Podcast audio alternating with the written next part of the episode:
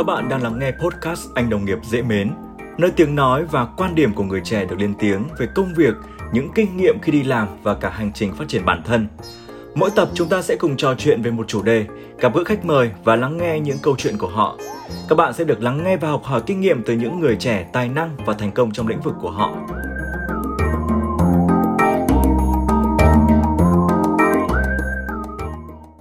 Xin chào các cậu. Thật vui khi mà mình lại được quay trở lại để có thể gặp gỡ các cậu trên podcast Anh Đồng nghiệp dễ mến. À, hai tuần rồi thì mình mới quay trở lại với một tập podcast mới. À, trước tiên thì cũng phải rất là xin lỗi các cậu vì mình đã không thể sắp xếp thời gian để làm một tập podcast à, ra hàng tuần như là mình đã hứa. À, lý do là bởi tuần vừa rồi thì mình cũng khá là bận, công việc dồn dập và đôi khi nó còn khiến cho mình cảm thấy overload và mình nhận ra rằng việc cân bằng cuộc sống uh, hay còn gọi là work life balance nó khá là khó khăn À, nhưng mình hy vọng là dù bận rộn đến đâu thì các cậu cũng sẽ chăm sóc bản thân thật là tốt. Nếu thấy mệt mỏi thì có thể đi ngủ sớm. À, việc ngủ đủ giấc trong 2 đến 3 ngày liên tục sẽ giúp cậu lấy lại năng lượng khá là nhanh, không còn cảm giác uể oải vào mỗi buổi sáng hoặc là cơ thể rơi vào trạng thái thèm ngủ vô tội vạ. Đây cũng là cách mà mình đã áp dụng và thấy cực kỳ hiệu quả. Và sau 2 tuần mới quay trở lại thì ngày hôm nay mình sẽ mang đến cho các bạn một vị khách mời hứa hẹn là có nhiều thứ để khai thác À, xin được giới thiệu anh Forrest Lâm là quản lý cao cấp của một dự án bất động sản hàng hiệu đầu tiên tại Việt Nam. Anh Forrest hiện có hơn 10 năm kinh nghiệm trong lĩnh vực bất động sản, trải dài ở nhiều thị trường khác nhau như là Singapore, này, Hồng Kông Trung Quốc hay là Bắc Kinh Trung Quốc. Và bản thân anh thì cũng đã trải qua nhiều môi trường làm việc khác nhau, từ công ty thuần của người Việt cho đến công ty có yếu tố nước ngoài, tập đoàn đa quốc gia. Và những cái trải nghiệm của anh thì chắc chắn sẽ là những câu chuyện thú vị À, và một lần nữa xin được chào đón anh Forrest Lâm đến với podcast Anh Đồng nghiệp dễ mến. Forrest Lâm xin chào Phú Nguyễn và chào các bạn đang lắng nghe chương trình podcast của chúng ta ngày hôm nay. Vâng và em nghĩ là các bạn đang nghe podcast này thì cũng sẽ thắc mắc về ờ, khái niệm bất động sản hàng hiệu một khái niệm nghe còn khá là mới mẻ tại Việt Nam đúng không? Thì anh có thể chia sẻ một chút về khái niệm này ạ? Chính xác, các bạn hình dung nhé, có nghĩa là trước đây thì chúng ta hay nói về là à, ví dụ như là xe hiệu đồng hồ hiệu hoặc là túi hiệu. Thì hôm nay trên thị trường chúng ta lại có một cái thuật ngữ rất là hay đó là bất động sản hàng hiệu. Và bản thân mình cảm thấy rất là vui và rất là gọi là excited đó. Có nghĩa là rất là phấn khích. À, khi mà mình là một trong những người đầu tiên à, biết về cái gọi là bất động sản hàng hiệu. Hay tiếng Anh là branded residence À, vâng và khi mà cảm thấy tò mò thì em cũng uh, có tìm hiểu một chút cũng chia sẻ với các bạn là bất động sản hàng hiệu thì thường do một thương hiệu khách sạn nổi tiếng toàn cầu phát triển và vận hành và mỗi một ngày bạn ở đây thì sẽ giống như là ở khách sạn 5 sao, 6 sao vậy. Và giá của nó cũng sẽ khiến cho tất cả mọi người, ờ, những người làm công ăn lương như chúng ta sẽ phải giật mình. Đó là cái căn hộ nhỏ nhất cũng sẽ rơi vào khoảng 30 tỷ Ờ, cho đến hàng trăm tỷ. em nghe xong mà cũng xỉu ngang luôn. um, nhưng nếu như mà các bạn tò mò thì có thể là uh, search Google thêm và tìm hiểu vì uh, podcast ngày hôm nay chúng ta sẽ không nói về bất động sản hàng hiệu À, như có giới thiệu với tất cả mọi người thì anh Forrest đã có trải nghiệm ở nhiều môi trường làm việc khác nhau à, công ty của người Việt có tập đoàn đa quốc gia cũng có thế thì anh thấy giữa các môi trường này nó có gì đặc biệt và có sự khác biệt như thế nào hay không ạ? À, cảm ơn cái câu hỏi của Phú Nguyễn. Câu hỏi nó rất là hay và nó cũng rất là là dài đó đủ để mình nhìn nhận lại cả 10 năm à, cái sự nghiệp của mình. Thì thật ra là Phú Nguyễn có đồng ý là mỗi gia đình mình đó là mỗi kiểu không gia đình nào giống gia đình nào cả. Thì cái bản chất của công ty cũng như vậy. Một cái công ty trong nước nó đã khác nhau rồi. Thì nói chi là những cái công ty giữa là công ty trong nước hoặc là công ty gọi nôm na là công ty nước ngoài ấy, thì nó còn có một cái sự khác biệt rất là to lớn nữa. Thật ra bản thân Forest Forrest thấy rằng là à, cái gì nó cũng có hai mặt của nó cái đồng tiền cũng có hai mặt cơ mà. À, cái nào nó cũng có những cái điểm mạnh và những điểm chưa mạnh hiện tại là rất nhiều bạn trẻ là đang rất là thích những cái môi trường mang tính là hướng ngoại những cái công ty nước ngoài đúng không ạ? Cho nên là thường thường mọi người cứ đánh giá là công ty nước ngoài sẽ tốt hơn công ty Việt Nam hay còn gọi là công ty gia đình nhưng thật ra đó, nếu mình suy nghĩ một cách tích cực, có nghĩa là gì? Công ty gia đình là gì ạ? À? có nghĩa là mọi người trong nhà coi nhau như những thành viên trong gia đình. Thì mình thấy nó rất là rất là tích cực, đúng không ạ? Thì ở đây bản thân anh thấy là sau những cái kinh nghiệm của mình, làm việc ở rất nhiều nơi, thì anh nghĩ rằng là không phải là cái môi trường ấy như thế nào, mà cái quan trọng ở đây là bản thân nhìn nhận của mình ra sao?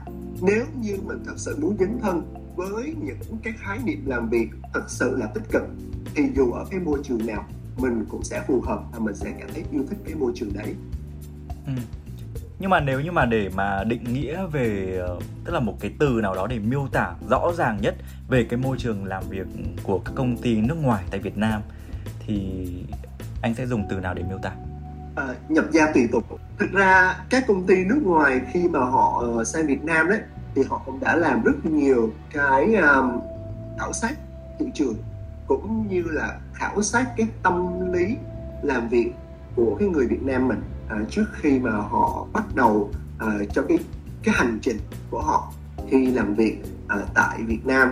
Cho nên thật sự ra mà nói thì dù là công ty nước ngoài nhưng một khi mà họ đã đặt trụ sở hoặc là họ làm việc với tại Việt Nam và với những cái nhân sự hầu hết phần lớn là người Việt Nam thì họ cũng sẽ biết cách điều chỉnh như thế nào để cho phù hợp với văn hóa của người Việt và phù hợp với cái môi trường làm việc tại Việt Nam.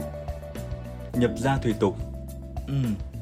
Em nghĩ từ đó hoàn toàn phản ánh đúng bản chất về các công ty nước ngoài khi hoạt động kinh doanh tại Việt Nam nhiều người Việt mình thì cứ cảm thấy bị ờ, lép vế một cách rất là cảm tính và vô thức khi mà nhắc đến người nước ngoài đúng không? Và em nghĩ là điều này cần phải thay đổi. Họ sang một nước khác thì họ sẽ phải là người tìm hiểu và thay đổi sao cho phù hợp nhất với lối sống của nước bản địa. Nên là các bạn có đang làm ở công ty nước ngoài thì hãy tự tin lên nhé. Họ mới là người đang đứng trên mảnh đất Việt Nam cơ mà. à, nhưng mà cũng phải công nhận một điều rằng là làm việc ở các công ty nước ngoài thì sẽ áp lực hơn rất là nhiều đúng không? Họ đề cao tính kỷ luật hơn này đề cao năng suất lao động hiệu quả làm việc hơn so với nhiều công ty tại Việt Nam thường có cái kiểu ờ, làm việc hơi làng nhàng một tí thì anh nghĩ đây có phải là một rào cản không khi mà chúng ta cứ nói chuyện năng suất lao động của người Việt chỉ bằng 1 phần 3 so với Malaysia hay là bằng 1 phần 4, 1 phần 5 so với Thái Lan, Singapore? Thì đấy nó sẽ quay lại cái câu chuyện mà lúc nãy uh, Forrest đã chia sẻ với Phú Nguyễn đấy. Có nghĩa là cái gì nó cũng có mặt của nó. À, nếu như mà các bạn nghĩ rằng tại sao các bạn lại chọn một cái công ty nước ngoài thứ nhất à, có phải khẳng định là các bạn nghĩ rằng lương sẽ cao hơn hơn không? Đúng không? Chắc chắn lương sẽ cao hơn. Và thứ hai là gì ạ? À? là chế độ đãi ngộ cho nhân viên cũng sẽ rất là cao hơn. Bởi vì họ đã áp theo những cái gọi là những cái quyền lợi dành cho những cái nhân viên tại nước sở tại của họ khi họ đặt trụ sở tại Việt Nam. Tuy nhiên bù lại như thế nào ạ? à? Bạn phải bỏ chất xám của mình nhiều hơn, bạn phải bỏ công sức lao động của mình nhiều hơn cho nó xứng đáng với cái số tiền hoặc là với những cái benefit mà công ty mang đến cho bạn. Đúng là cái gì cũng có giá của nó.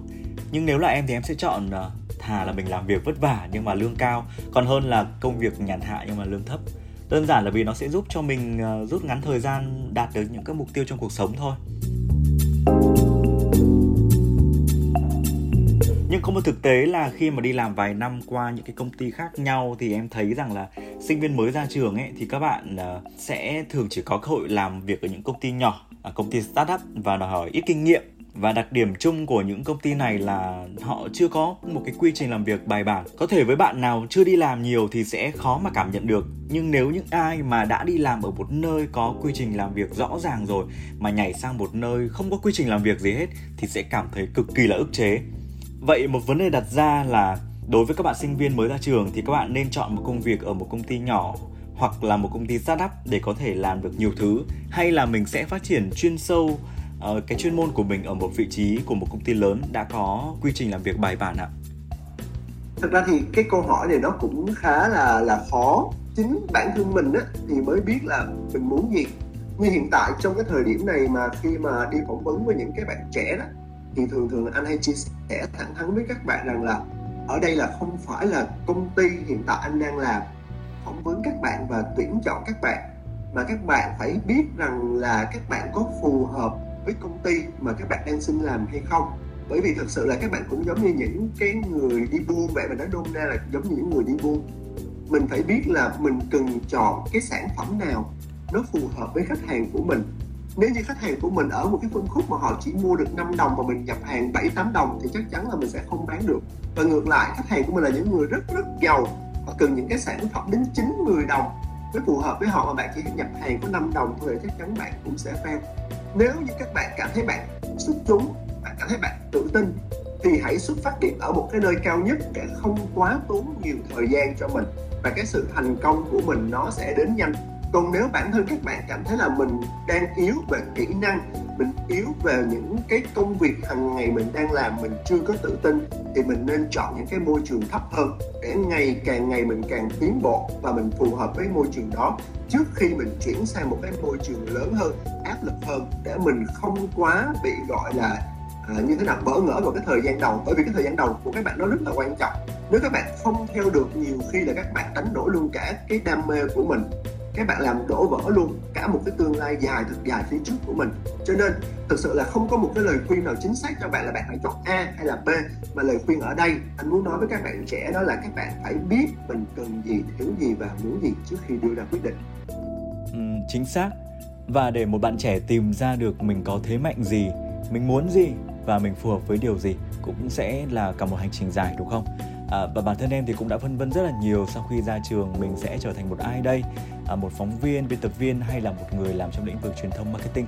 Một công việc tốt và phù hợp với mình nó sẽ phải hài hòa rất là nhiều yếu tố phù hợp với chuyên môn này đam mê đảm bảo thu nhập vân vân đúng không ạ? À, nhiều người bạn của em thì họ chia sẻ rằng là đôi khi họ cảm thấy áp lực chán nản với công việc họ đang làm. Khi ấy thì tự nhiên ờ, nhìn lại bản thân thì em cũng cảm thấy là mình khá là may mắn khi mà có một công việc mình yêu thích cho dù nó vất vả giờ giấc không cố định. À, nhưng mà nó luôn khiến mình cảm thấy vui vẻ và có mục tiêu để phấn đấu các bạn trẻ bây giờ đặc biệt là các bạn Gen Z thì thường hơi mất kiên nhẫn với những cái áp lực và việc hòa nhập vào một môi trường làm việc không biết là anh Forrest đã làm việc với các bạn Gen Z nhiều chưa ạ? đến cái thời điểm này là cái thời điểm của các bạn Gen Z mới ra trường là mình đã có những cơ hội để làm việc với các bạn thuộc cái thế hệ này à, thật lòng mà nói thì anh rất là thích được làm việc với các bạn thuộc cái đối tượng này bởi vì sao ạ? Tất nhiên là mình sẽ cảm thấy mình à, của cái tuổi thanh xuân của mình. Mình thấy được cái sức trẻ của mình cái năng lượng tươi mới của mình à, từ các bạn. Và các bạn cũng là những cái người truyền những cái năng lượng này rất là lớn cho mình. Và cực kỳ nể các bạn về khả năng sáng tạo, tạo trend và xu hướng phải nói là gây sóng gió trên mạng xã hội thì cũng chính là các bạn Gen Z này. Em cũng phải công nhận là là các bạn cực kỳ có chính kiến và là những người sẵn sàng đưa cái chính kiến của mình à, ra cho người khác mà không có e ngại những cái vấn đề mà mình thể gặp phải vào tuổi của các bạn á. Nhiều khi là trước khi mình đưa ra một cái vấn đề gì mình sẽ suy nghĩ là mình có nên nói hay không hoặc là mình nói như vậy thì có làm phật lòng ai hay không. Thì các bạn ở đây có một cái rất là hay là các bạn sẵn sàng nêu ra cái chính kiến của mình và các bạn không có bị quá rụt rè hoặc là sợ sệt khi là đưa ra những cái ý kiến của mình. À, đúng là như vậy và các bạn cũng không ngại tranh luận. Và việc tranh luận thì cũng là hoạt động thường xuyên diễn ra trong công việc. À, nhưng hình như ở Việt Nam thì mọi người ngại tranh luận là một cách thẳng thắn và trực diện em thấy những cái cuộc tranh luận trong công việc nó cứ diễn ra kiểu êm ái dị hòa vi quý và nó thực sự không mang lại hiệu quả cao. À, anh có so sánh gì ở môi trường làm việc khác nhau không? Và anh thấy vấn đề này nó như thế nào? Thực ra thì là cái việc mà tranh luận trong cái môi trường công sở là một điều nhất thiết phải có. Bởi vì là khi mà mình tranh luận như vậy á, thì mình sẽ đưa ra được những cái ý kiến tốt nhất cho công ty.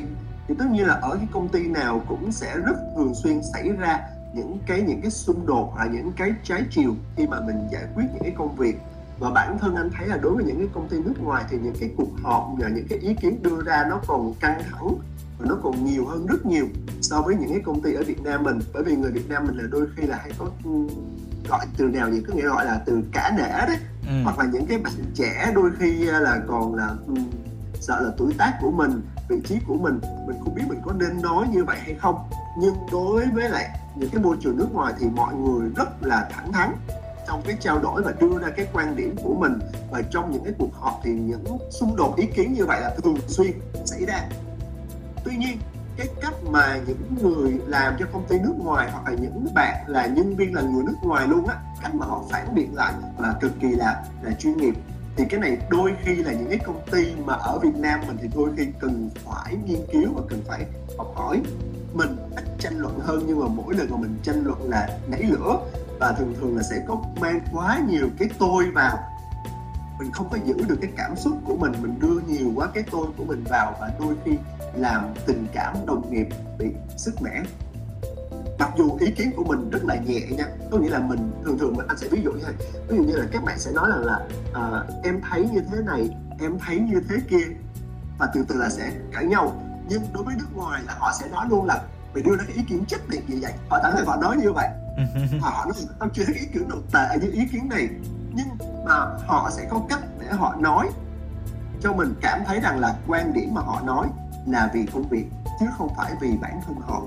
Thì đây là một cái vấn đề rất là hay và mình nghĩ rằng mình phải học hỏi rất nhiều À, vâng, à, mọi người vẫn còn à, đâu đó ngại đụng chạm và ngại phản ứng một cách thẳng thắn. Dù rõ ràng là thấy ý kiến hoặc là giải pháp đó um, đôi khi nó hơi ngớ ngẩn hoặc là nó không hiệu quả.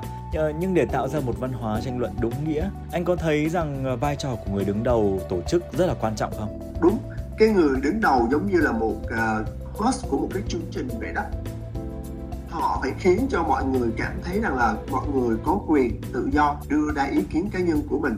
Tuy nhiên, cái cách thức đưa ra ý kiến phải cực kỳ là văn minh và vì một cái mục đích chung là một cái sự thành công cho cả team, chứ không phải là chỉ vì để bảo vệ cái lợi ích của mình mà, hoặc là chỉ vì là muốn đề cao bản thân của mình, hoặc là muốn hạ thấp người khác xuống.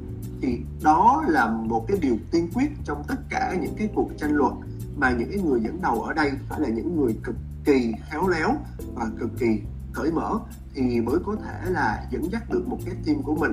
À, cho mình ví dụ nhé khi mà những cái bạn trẻ họ đưa ra ý kiến có thể là không đúng có thể là họ sẽ chưa từng trải qua những cái thất bại trong những cái ý kiến của họ nên là họ rất là tự tin. Thế nhưng ví dụ như là một cái người mà gọi là lead của một cái team ban đầu họ sẽ bắt đầu bằng từ ờ cảm ơn ý kiến của bạn cái bạn trẻ đó họ sẽ cảm thấy là họ được trân trọng. Còn bù lại một cái cách là dập thẳng lửa luôn kiểu như đó. Tại sao lại đưa ra một cái ý kiến mà ngu xuẩn như vậy? Mình không biết xin lỗi thì mình cứ dùng từ nôm na như vậy nha. Mình chắc chắn là sẽ không nhiều người lãnh đạo nói như vậy đâu. Thì tất nhiên là cái người đó họ sẽ cảm thấy là họ bị comment comment lại và họ cảm thấy là bị bị tổn thương. Và thật ra là cái ý kiến của họ nó rất là fresh và họ cũng chưa từng phải chạm phải những cái thất bại hoặc những cái gọi là uh, điều không tốt từ cái ý kiến đó nên họ chỉ muốn đóng góp bằng một cái gọi là hết mình cho công ty cơ mà. Tại sao mình lại không cảm ơn họ trước khi họ đã dám đưa ra cái ý kiến là thay vì là mình dập tắt luôn như vậy? Và tiếp theo như vậy thì chắc chắn những cái bạn trẻ đó họ sẽ không, không muốn nói được.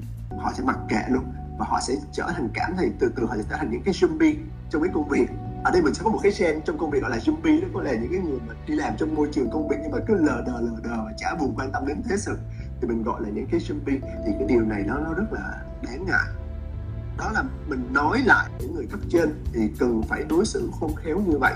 Tuy nhiên, ngược lại thì những bạn trẻ cũng nên biết cách để thể hiện mình, để đúng nơi, đúng đúng chỗ, và cũng đôi khi cũng nên kìm hãm lại cái bản thân, cái sự tự tôn của mình. Tại vì ở đây là anh đã từng thấy rất nhiều bạn trẻ rất giỏi à, rất có nhiều kiến thức và rất có nhiều năng lượng. Tuy nhiên, khi mà các bạn ấy đưa ra cái chính kiến của mình và bị dập lại như vậy là các bạn thể hiện cái cảm xúc của mình một cách thái quá. Các bạn tỏ ra các bạn giận dỗi, các bạn tỏ ra là không thích cái người mà đưa ra ý kiến của mình thì nó rất là buồn cười, nó rất là giống như là trong cái gia đình với nhau cái như anh em ngồi nói chuyện với nhau, bố mẹ ngồi nói chuyện với nhau không đồng ý là mình dậy nảy lên thì ở đây nói là, là ngoài cái nghiệp vụ chuyên môn ra thì thật ra cái tâm lý của mình nó cũng hết sức là quan quan trọng. À, cái cảm xúc của mình nó cũng hết sức quan trọng. À, làm sao để mình giữ được một cái cảm xúc nơi công sở? Làm sao để mình sử dụng được cái ngôn ngữ của mình nó phù hợp? Thì đó là cả một cái nghệ thuật mà anh nghĩ rằng là không có một cái trường học nào trước khi cho sinh viên của mình à, ra trường đào tạo về cái vấn đề này cả. Ừ, hoàn toàn đồng ý. Vấn đề gọi là quản trị cảm xúc ấy em thấy là nó cực kỳ quan trọng và nó sẽ chi phối vào rất rất nhiều thứ. Chúng ta có làm việc hiệu quả với nhau hay không? Chúng ta có phối hợp với các đơn vị phòng ban một cách trơn tru mượt mà hay không? Và chúng ta có một cái mối quan hệ nó đúng mực với người sếp của mình người quản lý của mình hay không? Thì nó sẽ phụ thuộc vào rất rất nhiều cái việc mà chúng ta quản trị cảm xúc như thế nào. Nhưng mà người nước ngoài họ sẽ có những cái cách phản biện vấn đề rất là hay và thẳng thắn. Anh có thể uh, ví dụ một vài cách mà họ đã áp dụng được không ạ? À, thực ra là đôi khi là cái vấn đề này mình phải nên học luôn luôn mình phải biết được cái từ gọi là xin lỗi cảm ơn. Khi mà ai ấy đưa một ý kiến thì việc đầu tiên của mình phải là cảm ơn ý kiến người đó. Và nếu như mà mình muốn phản bác lại thì mình cũng phải nên là xin lỗi. Ví dụ như các bạn hình dung nhớ ví dụ như là bạn mời ai đấy ăn một cái món gì đi người việt mình đúng không? Ê, ăn cái món này không? Thì nếu mà bạn không ăn mình sẽ trả lời là không đúng không? Nhưng ở người nước ngoài thì họ sẽ trả lời như thế nào no thank you. Họ không ăn họ cũng sẽ cảm ơn chứ không phải là khi mình cho anh đi cho chị đi thì mình mới cảm ơn. Đúng không? Cái kinh nghiệm của mình trong tất cả những việc mình có thể trao đổi với nhau uh, khi đưa ra ý kiến hoặc phản bác ý kiến đó là mình luôn luôn phải biết là cảm ơn và xin lỗi. Bởi vì đây là hai cái từ rất là quan trọng để thể hiện được là mình cực kỳ là appreciate có nghĩa là mình cực kỳ là trân trọng cái ý kiến của đối phương đưa đến cho mình tại vì bản thân mỗi con người đều có những cái giá trị riêng và cái sự tự tôn của bản thân mình. À, cho nên là mình luôn luôn phải biết đánh giá cao người khác. Và một khi người khác cảm thấy rằng là cái đối phương đánh giá mình rất là cao thì mọi người sẽ không có cái vấn đề gì mà mọi người phải tỏ ra là giận dữ cả. Ừ. vậy theo anh như thế nào là một cuộc tranh luận diễn ra thành công? Thật ra thì bản thân con người mà ai cũng sẽ thích là được khen hơn là được chê. Khi mình đưa ra một cái ý kiến đóng góp nào thì bản thân mình cũng sẽ mong là mình sẽ được khen chứ không phải là được được chê. Đúng không? À, cho nên trong một cái cuộc tranh luận đó thì tất cả mọi người cùng phải hiểu là cái bối cảnh ở đây là là gì? Và mục đích cho cái cuộc tranh luận này là gì? Là đưa lên một cái gọi là đại cuộc. Thì nếu như mọi người biết được là mọi người cùng một cái chí hướng với nhau, thì mọi người sẽ bỏ bớt đi cái tính cá nhân của mình. Và cái người lead ở đây là phải cho mọi người thấy được rõ ràng là chúng ta đang cùng đi một cái con đường. Và chúng ta phải suy nghĩ như thế nào để chúng ta đưa ra giải pháp chúng ta đi đến con đường đó một cách nhanh nhất và hiệu quả nhất. Và cái vị trí của cái người dẫn đầu ở đây hay còn gọi là một người leader ở đây là cực kỳ là quan trọng. Cái người được mọi người tin tưởng và thực sự là một người rất là khéo đứng ra và chỉ huy cho một cái cuộc thảo luận. Anh đã đọc một cái quyển sách mà họ đã nói về cái vị trí một người lãnh đạo thì họ nói là cái người lãnh đạo giỏi là không phải là cái người thấy được cái điểm yếu của nhân viên mình, mà là phải thấy được cái điểm mạnh của nhân viên của mình ở đâu. Để khi có đề xuất một cái vấn đề gì đó thì sẽ biết cái bạn đó bạn mạnh ở điểm nào và giao cho đúng đúng người chứ không phải là chỉ thấy được những cái điểm yếu của nhân viên mà không thấy được điểm mạnh thì sẽ chắc chắn sẽ không làm việc hiệu quả với những cái bạn này.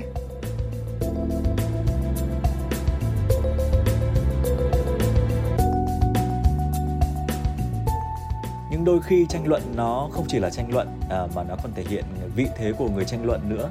Điều này thì diễn ra rất là phổ biến và rõ ràng ở các công ty Việt Nam. Ví dụ như là sếp nói thì phải nghe à, cho dù nó có những cái điểm không hợp lý đi chăng nữa nhưng mà sẽ không phản biện ngay lúc đó mà lại phải tìm một cái lúc khác để mà nói đúng không ạ à, hoặc là có những nhóm người họ có những lợi ích nhóm riêng mà chúng ta hay gọi đó là chính trị nơi công sở đấy và anh có cảm giác rằng ờ, vấn đề chính trị nơi công sở nó đặc sệt hơn so với các công ty nước ngoài hay không? Thật ra là rất là may mắn là bởi vì là Forest chưa phải gặp phải những cái trường hợp à, như là Phú Nguyễn vừa mới trao đổi. Tuy nhiên à, mình đã nói chuyện với những cái gọi là đồng nghiệp của mình và những người bạn hoặc là những người em của mình thì mình thấy rõ ràng là những cái vấn đề mà Phú Nguyễn vừa trao đổi là có và đang diễn ra trong cái môi trường công sở của mình. Thì quay lại cái câu chuyện lúc nãy mình nói là cái người leader ở đây rất là là quan trọng.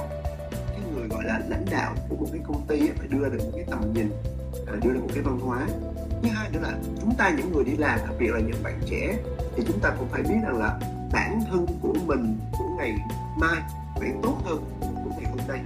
Mình phải tự xây dựng được cái hình ảnh của mình thời điểm này cái tên thôi chưa đủ, đúng không? Cái name thôi chưa đủ. Bây giờ mọi người đã hay dùng cái từ là brand name.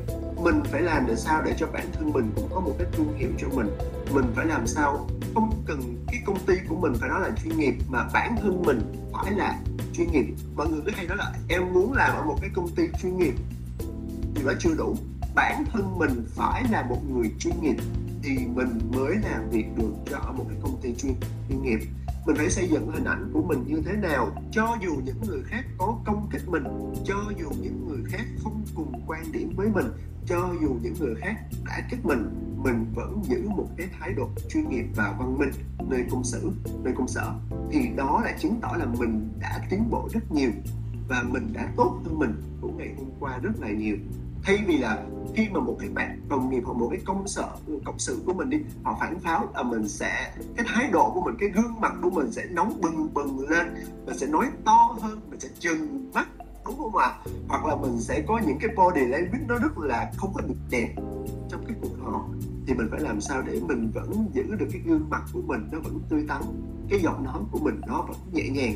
Tuy nhiên, mình vẫn nói lên được cái quan điểm của mình, cái chính kiến của mình đó là cái sự thành công của mình. Và các bạn không cần phải đợi là cái công ty, cái môi trường nó như vậy. Bạn cũng không cần là, ok, cái sếp của mình phải hướng dẫn mình, phải dạy của mình, mà tự mình dạy được cho mình, thì đó là một cái sự thành công của mình rồi.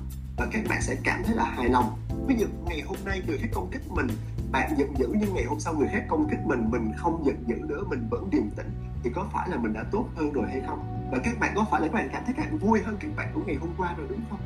Thì đó không ai khác đâu. Chính bản thân các bạn sẽ là người gai các bạn. Chính bản thân các bạn phải là người tự kiểm soát của mình nếu các bạn muốn thành công. Và ngay cả những cái bạn ở vị trí cấp cao cũng không được học cái điều này. Trong khi ở nước ngoài á, thì họ được dạy về tâm lý ngay từ nhỏ. Đã được học về tâm lý của con người ra sao. Nó cũng phân tích là sẽ có những cái nhóm người như thế này thế này thế kia thế kia và mình phải làm việc với những cái nhóm đó ra sao ra sao. Mình không có được học em công nhận là mình đâu được học những cái về tâm lý này đâu. Và mình cũng không được chia sẻ này nọ trong cái môi trường từ hồi mình đi học cấp 2, cấp 3 là. Cho nên là mình phải tốn rất nhiều thời gian để mình tìm hiểu người này người kia. Trong khi các bạn nước ngoài họ không có nhiều thời gian đâu. Họ chỉ cần nói chuyện một vài lần là họ định dạng được cái bạn nó nằm ở vị trí này.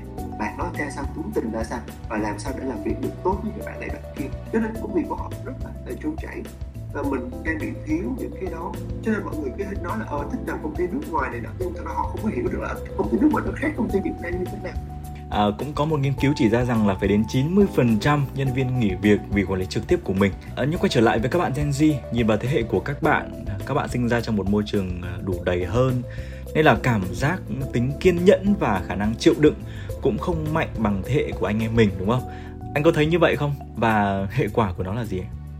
Như đã uh, Forrest đã chia sẻ ngay từ đầu đấy, thì đúng là cái gì nó cũng có hai mặt của nó. Chắc chắn một điều là các bạn ở cái thế hệ và ở cái lứa tuổi này là các bạn là những người rất là giỏi rất là năng động. Tuy nhiên là các bạn quá đủ đầy rồi cho nên các bạn không có nhiều cái tính kiên nhẫn như những anh những chị ở cái thế hệ trước. À, đôi khi các bạn cần phải nhiều thời gian hơn để các bạn nâng cấp cái bản thân của mình và cần nhiều thời gian hơn để trả giá cho cái những cái sai lầm hơn so với những cái anh chị ở thế hệ trước. Bởi vì sao? Nói thẳng ra là họ cần phải có tiền lương hàng tháng để họ nuôi sống được bản thân của họ. Cho nên là đôi khi là họ sẽ gặp áp lực với đồng nghiệp, họ sẽ gặp áp lực với cấp trên. Tuy nhiên, họ sẵn sàng, họ chịu đựng và đôi khi cái sự chịu đựng này của họ lại mang đến cho họ một cái trái ngọt. Sếp mà càng khó thì họ lại học được nhiều nhiều hơn.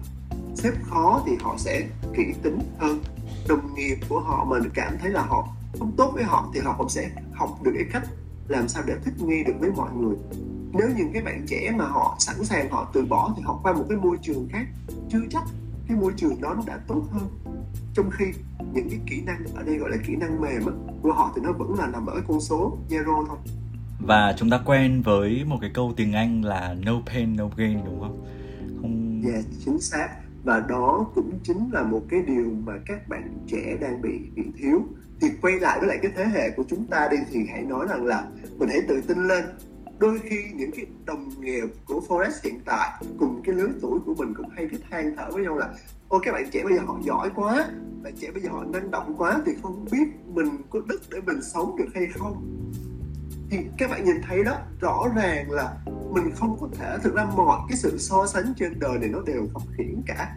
Không thể ai đem ra so sánh với ai cả và ai cũng có những cái thế mạnh riêng, ai cũng sẽ có những cái điểm yếu riêng và thế hệ nào cũng vậy cái điều quan trọng ở đây là bản thân của mình biết điểm mạnh của mình ở đâu để mình phát triển. Bản thân mình biết mình yếu ở đâu để mình bồi dưỡng hơn. Thật sự ra mấy cái bạn trẻ là như thế nào nhỉ họ không có cần tiền quá nhiều. Đúng như em nói nhưng mà họ rất là quan trọng những cái đối tác làm việc. Họ rất là quan trọng những cái người sếp. Nó không có đòi hỏi là sếp nó phải giỏi hơn nó nhưng nó yêu cầu là sếp nó phải tâm lý hơn nó à, và cần một cái môi trường nữa một cái môi trường làm việc. Thì đó là lý do tại sao mà em thấy có rất nhiều đứa nhà là bố mẹ là những cái chủ doanh nghiệp rất là lớn. Nó đi du học ở nước ngoài về, nó đâu có về làm việc ở nhà đâu. Nó vẫn đòi vô làm một cái công ty. Thể nói lương á, cho dù nó làm hả là hai chục năm nữa, vẫn không bằng một năm nó đi học ở Mỹ. Ví như là anh biết một cái team mà có những cái đứa giỏi chắc chắn chỗ làm việc được thì anh cũng sẽ làm việc được. Còn nếu mà bây giờ mà neo theo cái môi trường của Việt Nam mình nữa, kiểu như là muốn sẽ tung hô tung hô xong mình toàn là đưa những cái đứa mà dở tạo lao vô thì sao? Mình gánh hết team hả? Ừ. nhưng mà cái định nghĩa về cái môi trường làm việc ừ, ở thời điểm hiện tại nó cũng rất là khác. Ngày xưa chúng ta cứ um, môi trường làm việc năng động thân thiện các thứ chuyên nghiệp đúng không? Nhưng mà em thấy môi trường làm việc bây giờ nó được định nghĩa rất là rộng nó không chỉ là những cái cơ bản như mình vừa mới nói nó còn liên quan đến những tiện ích ở cái môi trường đó. Ví dụ như là văn phòng phải sáng đẹp có thể check in được chẳng hạn. Rồi là có những cái cái quầy bar này rồi là về cái phần khu bếp để mọi người có thể là uh, dùng cà phê hàng ngày. Đấy đồ ăn hoặc là những cái góc check in rồi những cái góc mà thư giãn. Rồi là có thêm những cái trò chơi để mà mọi người relax vào giữa buổi uh, rồi là có những đồng nghiệp mà xung quanh mà nó hợp ấy tức là kiểu uh, chơi cảm thấy vui. Chứ nó không chỉ đơn giản là một cái môi trường mà nó mang đến cho chúng ta một cái công việc và một thu nhập nữa. Xác. Thì bây giờ là những cái bạn trẻ hoặc là từng cái trẻ nữa mà ngay cả bản thân mình bây giờ những cái môi trường như vậy nó cũng ảnh hưởng đến cái mình cái việc là mình có chọn cái công ty đó để làm hay không. Lương là một việc nhưng mà những cái mà đính kèm như vậy á đôi khi nó còn quan trọng hơn mình quyết định là mình lựa chọn giữa một công ty lương cao hơn hay một công ty lương lại thấp hơn một chút nhưng mà bù lại nó sẽ có những cái background đẹp đẽ và lung linh mà mọi người hay mường tượng được về mỗi công ty chuyên nghiệp. Rất là cảm ơn những câu chuyện và chia sẻ của anh Forrest đã mang đến cho em cũng như là các bạn thính giả của podcast Anh Đồng nghiệp dễ mến. À, hy vọng là các bạn cũng đã có thêm cho mình một vài kinh nghiệm bổ ích à, về việc làm sao chúng ta có một cách tranh luận phản biện à, để có thể áp dụng vào trong công việc thật sự là hiệu quả. À, và trước khi kết thúc chương trình thì anh Forrest có muốn gửi lời nào đến các bạn thính giả đang nghe chương trình không ạ? À, cảm ơn Phú Nguyễn đã có lời mời à, đến với chương trình podcast Anh Đồng nghiệp dễ mến.